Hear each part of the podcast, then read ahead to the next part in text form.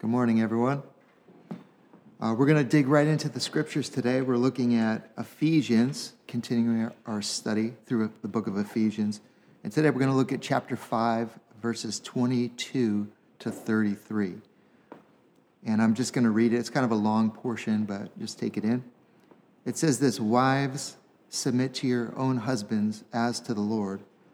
For the husband is the head of the wife, even as Christ is the head of the church, his body and is himself its Savior. Now, as the church submits to Christ, so also wives should submit in everything to their husbands.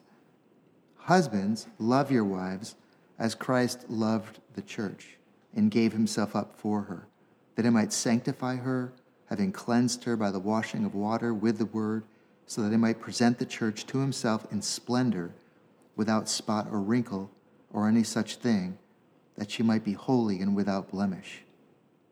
In the same way, husbands should love their wives as their own bodies. He who loves his wife loves himself, for no one ever hated his own flesh, but nourishes and cherishes it, just as Christ does the church. Because we are members of his body. Therefore, a man shall leave his father and mother and hold fast to his wife, and the two shall become one flesh.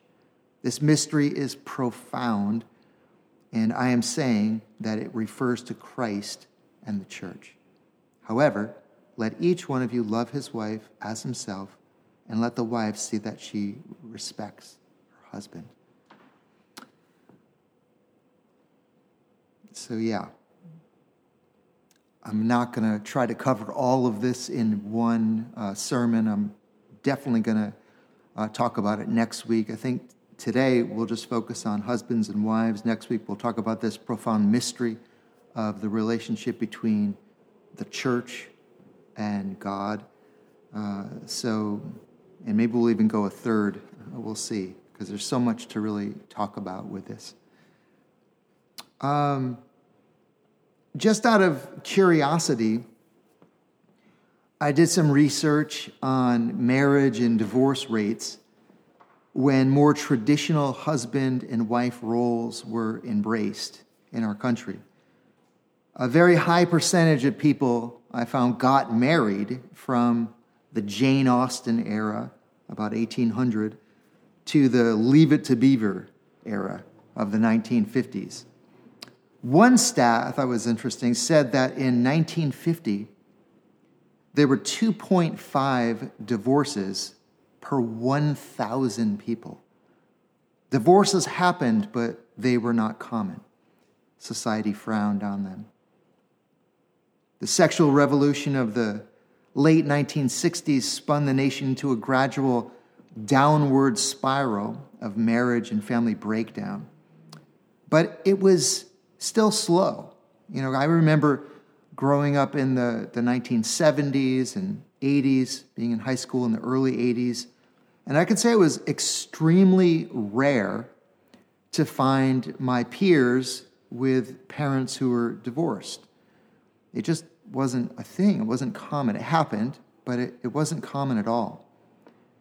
But then when our daughters uh, were in school over the last you know, 10 to 15 years, uh, we noticed a very high percentage of their peers had divorced parents. Uh, some say that more than 50% of marriages will end in divorce, and percentages aren't much better amongst Christians. This probably isn't new information, but I think it's just interesting to kind of keep in mind as we go into this teaching.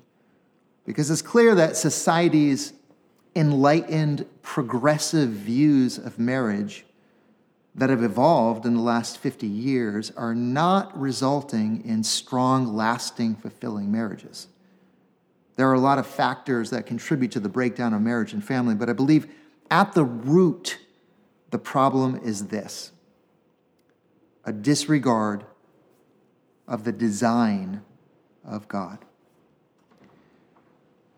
The very purpose of marriage has been systematically just dismantled through the years by culture.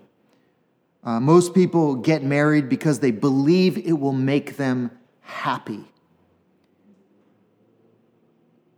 This idea of marriage is reinforced every single day in our society, especially by Hollywood and popular movies and TV shows and all that.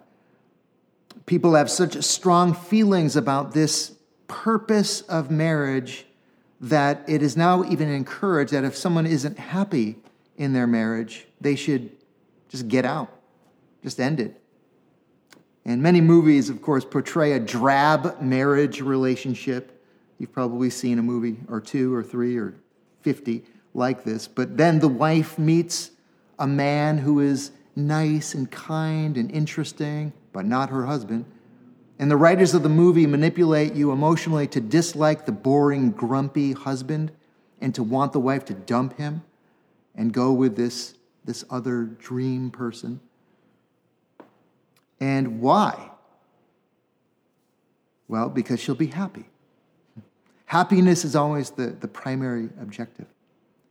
But the purpose of marriage, as defined in the Word of God, isn't happiness.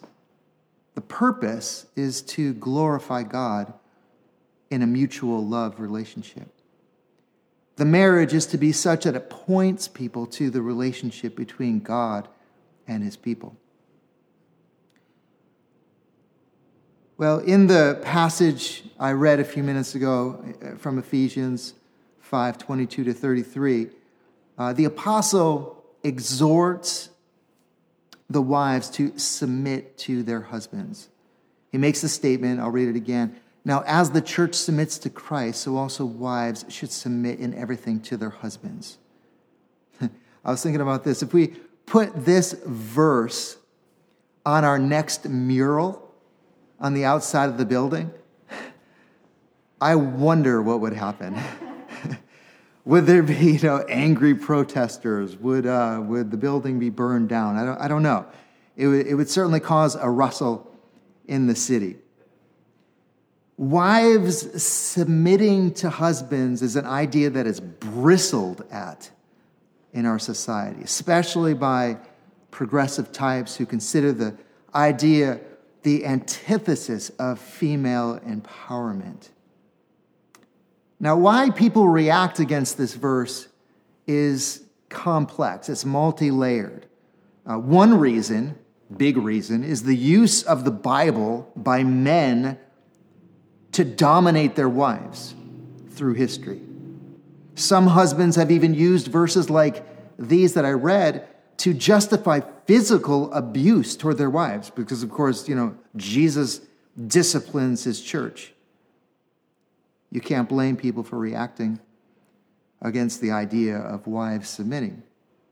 Another reason for the reaction against the idea of wives submitting is that Christians have not really, in recent years, done a good job of showing the world the beautifulness of Christian marriage and husbands and wives living out their God designed roles in love. They just haven't seen how it's a beautiful thing. It's either Christians nowadays usually swing one way or the other. If there's just no, we throw out the roles altogether. There is no God design. We cut uh, Ephesians 5 22 to 33 out of the Bible.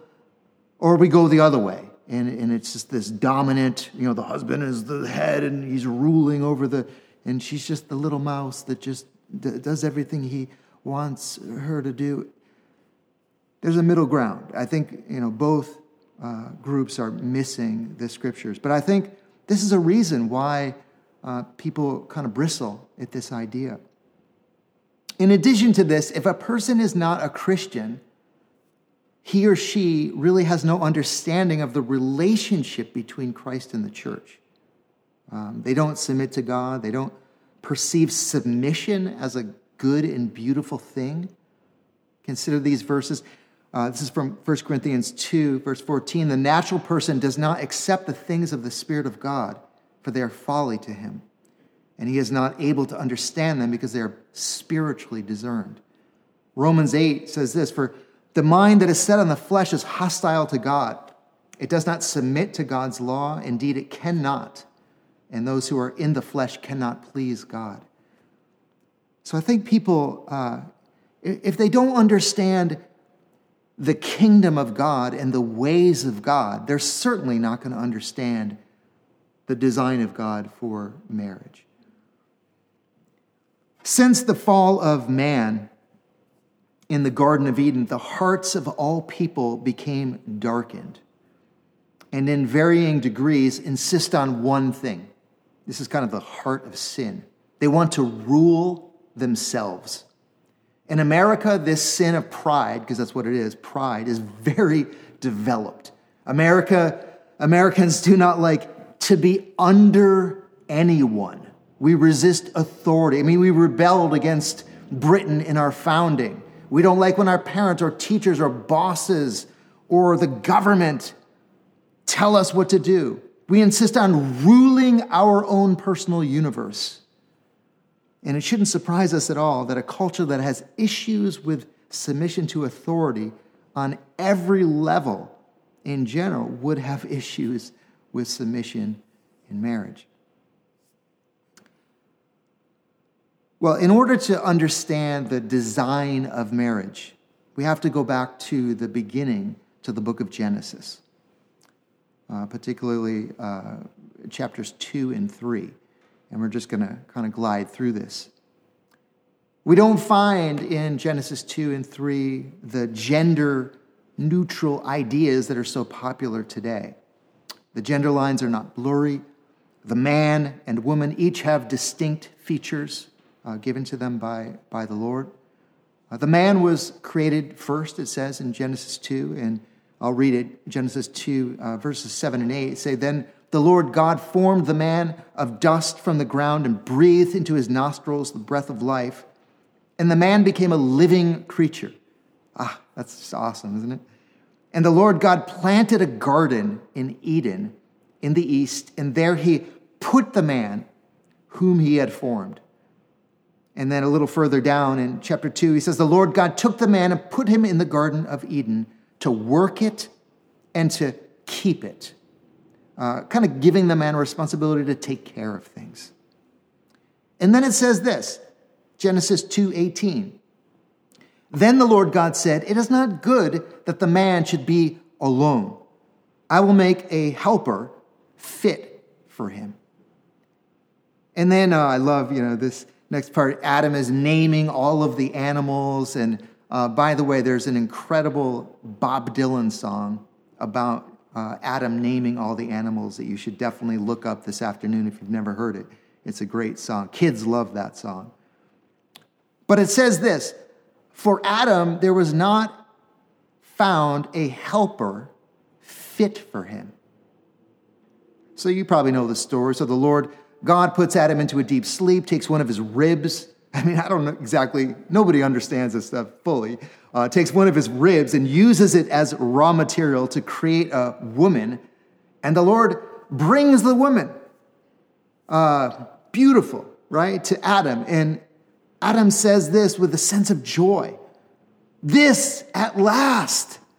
He was kind of, I think, craving this. At last, as bone of my bones and flesh of my flesh, she shall be called woman because she was taken out of man.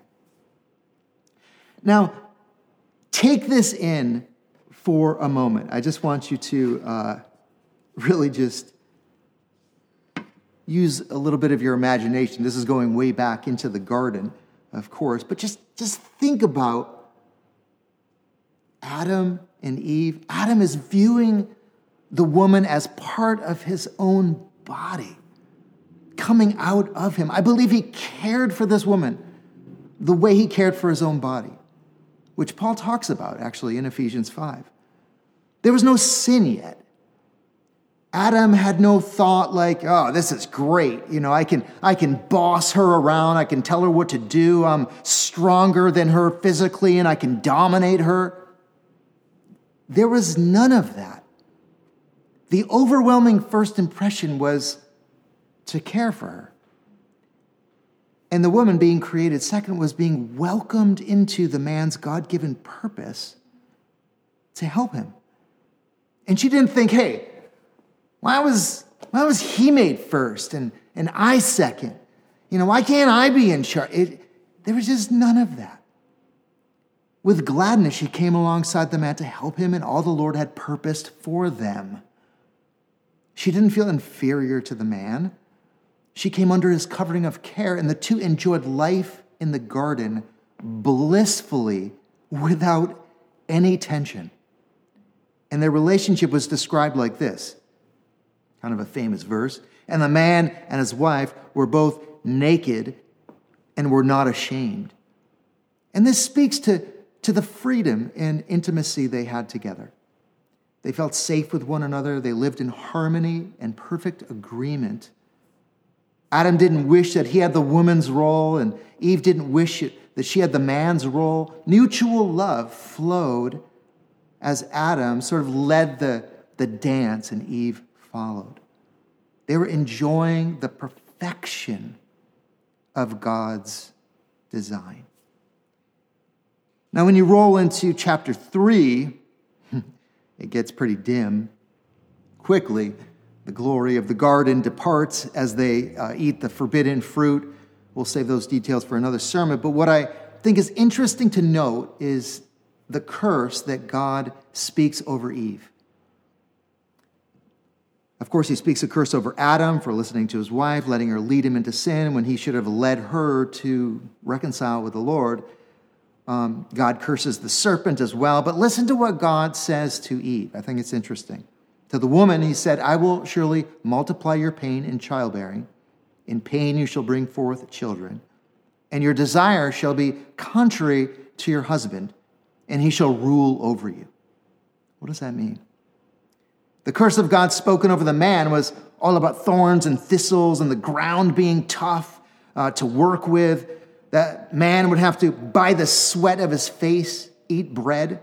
The curse was about, it's all about his responsibility uh, to work and, and manage things. It was going to be, you know, a thousand times harder. But a very different thing is spoken over Eve pain in childbearing, which uh, we understand clear enough. That is definitely a fact, and that prophecy came true. But then God says, Your desire shall be contrary to your husband, he shall rule over you.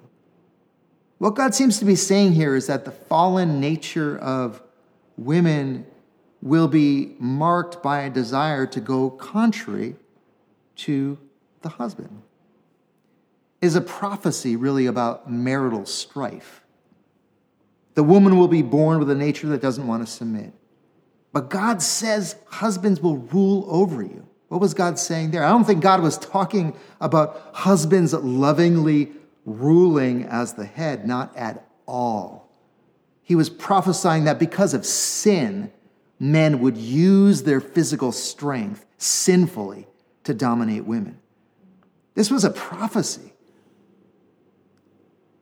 about marriages, and certainly it has come true because marital strife uh, has covered the planet and is a huge problem.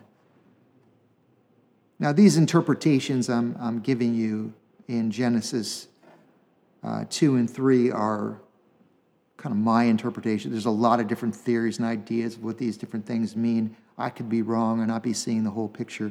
I just want to say that. But I think Genesis 2 and 3 must be understood before even attempting to interpret Ephesians 5. Because listen, the vision of marriage in Ephesians that Paul is giving to us is really a return to the garden. It's not in any way a teaching to push down women and give men more power. It's bringing us back to the beautiful perfect original design of God. Now, let's explore this idea in Ephesians of wives submitting to their husbands. What, is, what does this mean? What does this really mean? What does it look like played out? If we're going to be uh, Christians, we, we just can't cut this verse, these verses out of the Bible, and we, we don't want to dilute them or twist them. Uh, it's so easy because it's such a touchy subject in the culture. You know, we want to we want to kind of fit into that.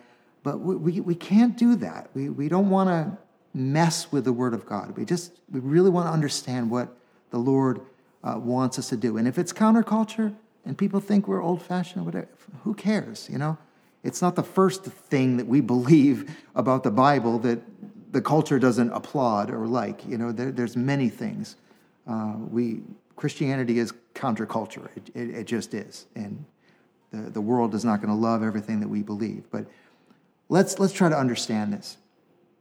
Sometimes it helps uh, to begin with what it doesn't mean, and I want to uh, give you a few statements here. Submission. It, it doesn't mean wives have have no say in decision making in the marriage. It doesn't mean that wives can't challenge their husbands. It doesn't mean that wives can't take the lead in various aspects of the family. It doesn't mean that the woman has to throw out her dreams and devote her whole life to helping her husband fulfill his. It doesn't mean the husband is a better leader. It doesn't mean that wives should be a doormat certainly doesn't mean wives should put up with verbal or physical abuse. It doesn't mean wives must stay at home and focus on having babies and that they cannot work. Even Proverbs 31 blows that out of the water. It doesn't mean that she is not equal. And because Paul tells wives to submit and husbands to love, doesn't mean husbands shouldn't submit and wives shouldn't love. In the preceding verse, remember it says that John Michelson preached on last week, it says, submit to one another out of reverence for Christ. Well, this word submission in American culture has a very negative connotation, and I think probably even amongst Christians. We associate it with uh, dictators who force submission, or maybe we think of abusive relationships. But let's get to the essence and, and, and, then kind of focus the lens on what God means in calling wives to submit to husbands. I just thought I'd look up the definition of the word submission in, just in the dictionary. And I found this the action or fact of accepting or yielding to a superior force or to the will or authority of another person. Yikes. That sounds really harsh. And I thought about when I read that, I don't think I've ever submitted to anyone, according to that definition, except for I thought of when I got held up in a gas station one time. I was working in the gas station and I got held up, and uh, I was totally submissive in that moment. I would do anything that this person wanted me to do. You know, I was just like, okay, yes, here's all the money. You can take all the candy or whatever he was taking, cigarettes. I was just like, because he had a weapon and I didn't. And that's kind of what we think about when we think about submission. But, you know, have we, do we submit to our parents like that? Do we submit to governing authorities? Do we submit to a coach or a teacher or an employer or, or a pastor? I hope not. To submit in the biblical sense means to come under the protection and care of, to trust, to move in the same direction as, to follow. The way Jesus, who is co equal with the Father, submitted to the Father. It's a beautiful thing. One thing to note, kind of a side note, is that Scripture tells wives to submit to their husbands as the church submits to Christ. But it is not exactly as. You have to understand that. Um, I mean, think about the church and how the church relates to Christ. I mean, we bow down before Christ, we worship him, we tremble before him, we, we, we tear our hearts open and repent before him. Uh, we fear the Lord, uh, right? We fear Christ in, in, in many ways. So it's not that. Um, you know, it's, it's a comparison, it's a simile, it's, a, it's not exactly as the church relates to Christ. So we have to be careful not to take these things further than the writers of the Bible intended us to. Well, let me uh, just tell you a little bit about through the years, um, you know, my wife and I have done, well, we've been married for 30 years, uh, which is pretty exciting. We had our 30th anniversary May 5th of 2020. Um, but we have done a lot of premarital, premarital counseling uh, for young couples th- through the years. And the question about what these verses about you know the husband being the head of the wife and wives submitting to the husband it just always comes up it's always a thing it's always like a like a nervous concern. Um, like how do we do this? Like is this i don't know just a lot of questions about it.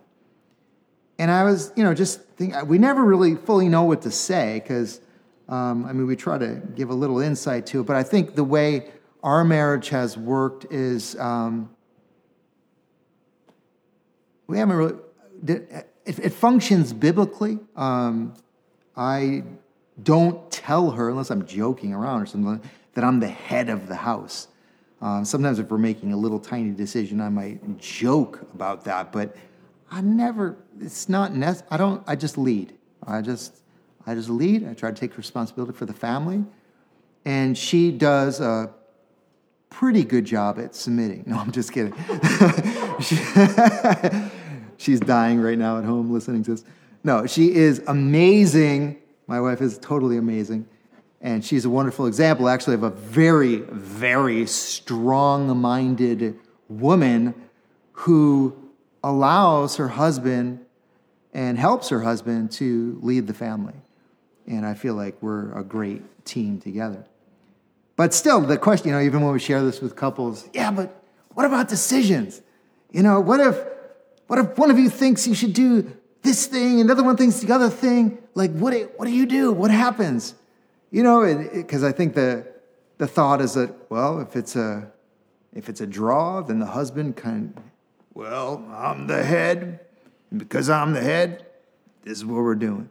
You know, it's my no, it's it doesn't work like that. It doesn't play out like that in, in a good and a healthy marriage. I mean, we've made thousands of decisions together in the last 30 years, like thousands, some really weighty decisions. And we, we definitely have different ideas at times about things. But what happens is it's, it's like a, you know, we're going back and forth, we're making decisions together, you know, we're both giving input, we're, we're this is our life together. Uh, so we're, it's not, I'm not making all the decisions and then I just tell her what we're doing. Like that would be, that wouldn't be love.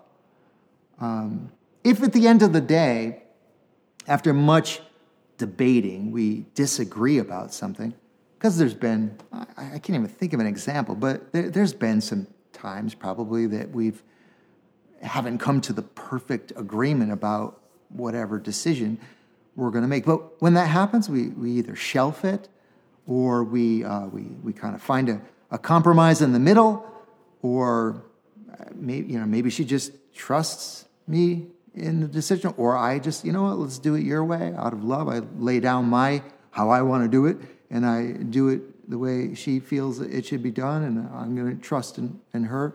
Uh, you, usually, I think it, there's a, a bit of a default when that happens that if it's more an, a more important thing to me, then she'll kind of give it to me. If it's just something that's really dear to her, more important to her, I usually give it to her. I'm not even sure if we really thought all this through, but again, I think of it just when love is operating, uh, that mutual submission and love for one another, it just don't worry about it. Like decisions will will be made. You know, you're not gonna. It's not gonna be a draw. You're not gonna. The husband isn't gonna force you to. You, this is what we're doing. No, it shouldn't be like that. That's not biblical. That's not the heart of God. Um, that's not how husbands should operate at all. Any way you cut it, a marriage flourishes only when there's mutual love and submission. Think of it as, uh, I love the verse, outdo one another with honor, right? It's just such a cool verse. But Outdo one another. You know, I think that this, this almost spirit of outdoing one another is what makes marriages work. When I'm loving and serving her, and she's loving and submitting to me, and then I'm loving and serving, and she's loving and caring, and I'm protecting her, and I'm uh, caring for her and loving her, and she's doing it back, and we're kind of, it's, you know, it's like a, kind of a competition almost, right? Not really, but, you know, you're just really trying to outdo one another. As love covers over a multitude of sins, there's harmony uh, when, when a couple does that. It's beautiful, it, it flourishes. Um, it's often said, and I, I believe it, that when a husband is living a sacrificial life of love for his wife as the head of the house, the wife doesn't have a problem submitting and enjoys the security and safety under that covering. Um, it's, it's a good thing and a beautiful thing. Now, let me get a little bit more practical. Some might be thinking, yeah, but Pastor Scott, um, you're a leader, you're a pastor. You know, it works for you to lead your marriage because, you know, you, you have the gift of leadership. Um, what about marriages where the wife is a stronger personality, a stronger leader, and is all around just more competent? That's a really good question. It's a valid question.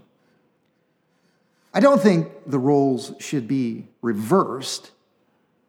It's still the design of God to let the husbands lead, but the wife is, if the wife is a better leader, she, she can help him lead.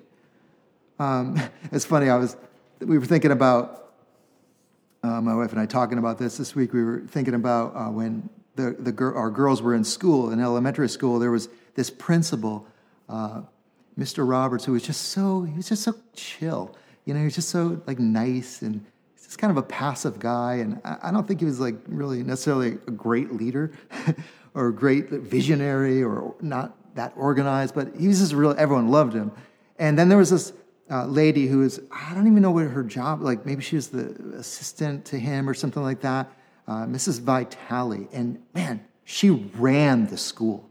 She literally ran that. She had 50 times the leadership gift that Mr. Roberts had. But it was interesting how she, it was she would always say, Mr. Roberts, well, Mr. Roberts wants us to do this, and, and Mr. Roberts, you know, wants us to, to, to, to do and Mr. Roberts has told us that this is what, and so she was always kind of like, you know, flowing under his leadership beautifully and lifting him up, even though really she probably suggested many of those things uh, to be done to Mr. Rogers, and he was, or Mr. Uh, Roberts, and he probably said, "Fine, that's good. That's a good idea." Um, so it was kind of an interesting relationship. But I think some marriages can be a little bit like that. Um, I believe even the most passive man can lead strong with the Spirit's help. Now, if they're immature and lazy, they should become men first before getting married. And women really shouldn't marry men who are immature and unequipped to manage the family. Um, you know, even if the woman has a great leadership gift and she's like, you know, I can run things myself. No, you shouldn't marry someone who is unable to lead and doesn't have that maturity. Again, we're not talking about some special leadership gift that, you know, we have uh, we, we, should, we should be able to lead things, and man, as, even as Christians, we should be able to just manage things and lead things. We, we all manage our own lives, hopefully. Um, so we're all leading and managing our own, taking responsibility for our own lives. You know, so when we talk about adding one person or two or three, if it's a family, um, we, we know how to do it. It's just a matter, I think it's a matter of just being mature and taking responsibility and, and just doing it. I don't think there's any man who just doesn't have the gifting to be able to. No, I think we can all do it. It's just, do we want to? Well, husbands, I want to make this point, are not told anywhere in Scripture to see to it that their wives submit. They're not given permission to lord it over, to dominate, or to use physical strength to force their wives to do anything. The role of the husband is to love the wife as Christ loves the church. And that means, by the way, servant leadership. I think even when we think about these ideas, it just, we bristle a bit because, wow, the, the man is the, the leader of the wife. Yeah, but remember the idea of leadership that Jesus gave. Who, who's going to be the greatest in the, in the kingdom of God? He was a servant of all. How did Jesus um, serve the church? How did Jesus, like when he walked the earth, how did he serve the disciples? He took a towel and he washed their feet. That was leadership. And so it's always servant leadership. It's not this dominant, you know, I'm in charge, I'm the boss. No, it's laying down your life, protecting, nourishing, cherishing, and caring. That means giving up selfish, selfish interests so that the husband can serve the wife. It means being kind and considerate, being a good listener, being totally committed and faithful to her. It means treasuring her more than all the other women on the earth put together, treating her like a queen, turning off the football and letting her watch a Hallmark movie. Could be the other way around, but it's still giving up your rights and loving is what the husbands should do. I've never met a wife that had an issue submitting to a husband like that, really. If the wife should be easy to lead, I would say to husbands, be easy to follow. I was, you know, talking with my wife a little bit about how when I uh, graduated from Bible school, I did an internship and did campus ministry in Boston at this church, University Church, and we were on different uh, campuses around the Boston area working for uh, a friend who is, you know, my really a mentor of mine, Nick Furtado. And I just was thinking about how it was such a joy to work under him. There, there was never a, a sense of like, wow, how can I take his position? How can I be in power and be in charge? I found so much joy under him because there was just freedom he just like empowered me. Like, you go, man. You've, he just like let me dream and, and do stuff and try stuff and innovate. Like, I was absolutely free.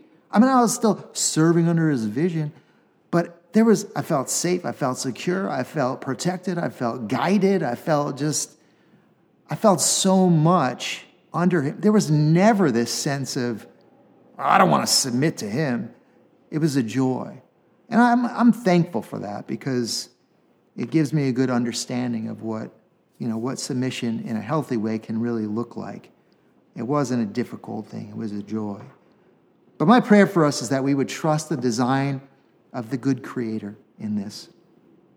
The Lord knows what he's doing. He's a superior designer than us. He knows the way that things work best. Uh, so let's rest in his wisdom. And lastly, there's a lot at stake with this. If the church at large continues to disregard the God given roles of husband and wife in exchange for the pseudo enlightened philosophies of carnal culture, she will continue to experience marital strife and divorce. And these things have effects on children they affect our testimony to the world. Um, but when a husband and a wife are living out the vision of God for each of their roles, I think the result is stunning. And hopefully you've seen, I know it's, it's kind of hard to find, but hopefully you've seen examples of it. Um, there is happiness. It's kind of the, the byproduct of functioning as husbands and wives in the way that the Lord designed, the byproduct is joy and is fulfillment. And, and the marriage just uh, works.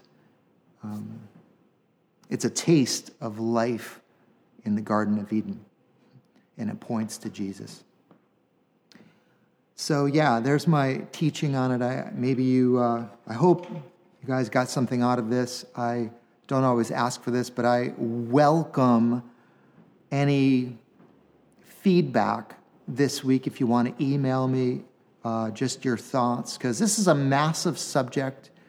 And I hope I didn't say anything that was insensitive at all to, to, toward women or men or any, anything. I'm not trying to do that. I'm really just trying to be have integrity with with the scriptures and with the text and what, what the Lord wants. But uh, I just welcome thoughts, your ideas, or, or, maybe how this is working in your life. Um, yeah, because we're a community. I don't have all the answers on these things, but uh, I have seen it work in my own marriage. We've been married for 30 years and we're stronger than ever. I mean, we, we still get in little debates and get in arguments once in a while, but we're rock solid and deeply entwined with each other. And I think we have a, a healthy marriage. I'm happy in our marriage. I, I, I think God has just worked with us, you know, through the years. And so I'm kind of partly just sharing how, how we've done it, and it's worked. And the blessing of the Lord is, is on it. So uh, I think I just say that to say, just nestle in to the Lord's design and uh, just do it the way He wants it to be done. And for those who aren't married, um, this is good stuff to tuck away because uh, this is this is part of the problem. Is so many people get married without understanding what marriage really is, or understanding the purpose of God in marriage, or the roles of husbands and wives in marriage. So if you go into it without understanding all of this, it just it it can fall apart very quickly. It can be terrible. There can be so much strife. So uh, if you're not married, just you know take notes and um, just store it up and just kind of understand uh, the ways of the Lord. Thanks for listening.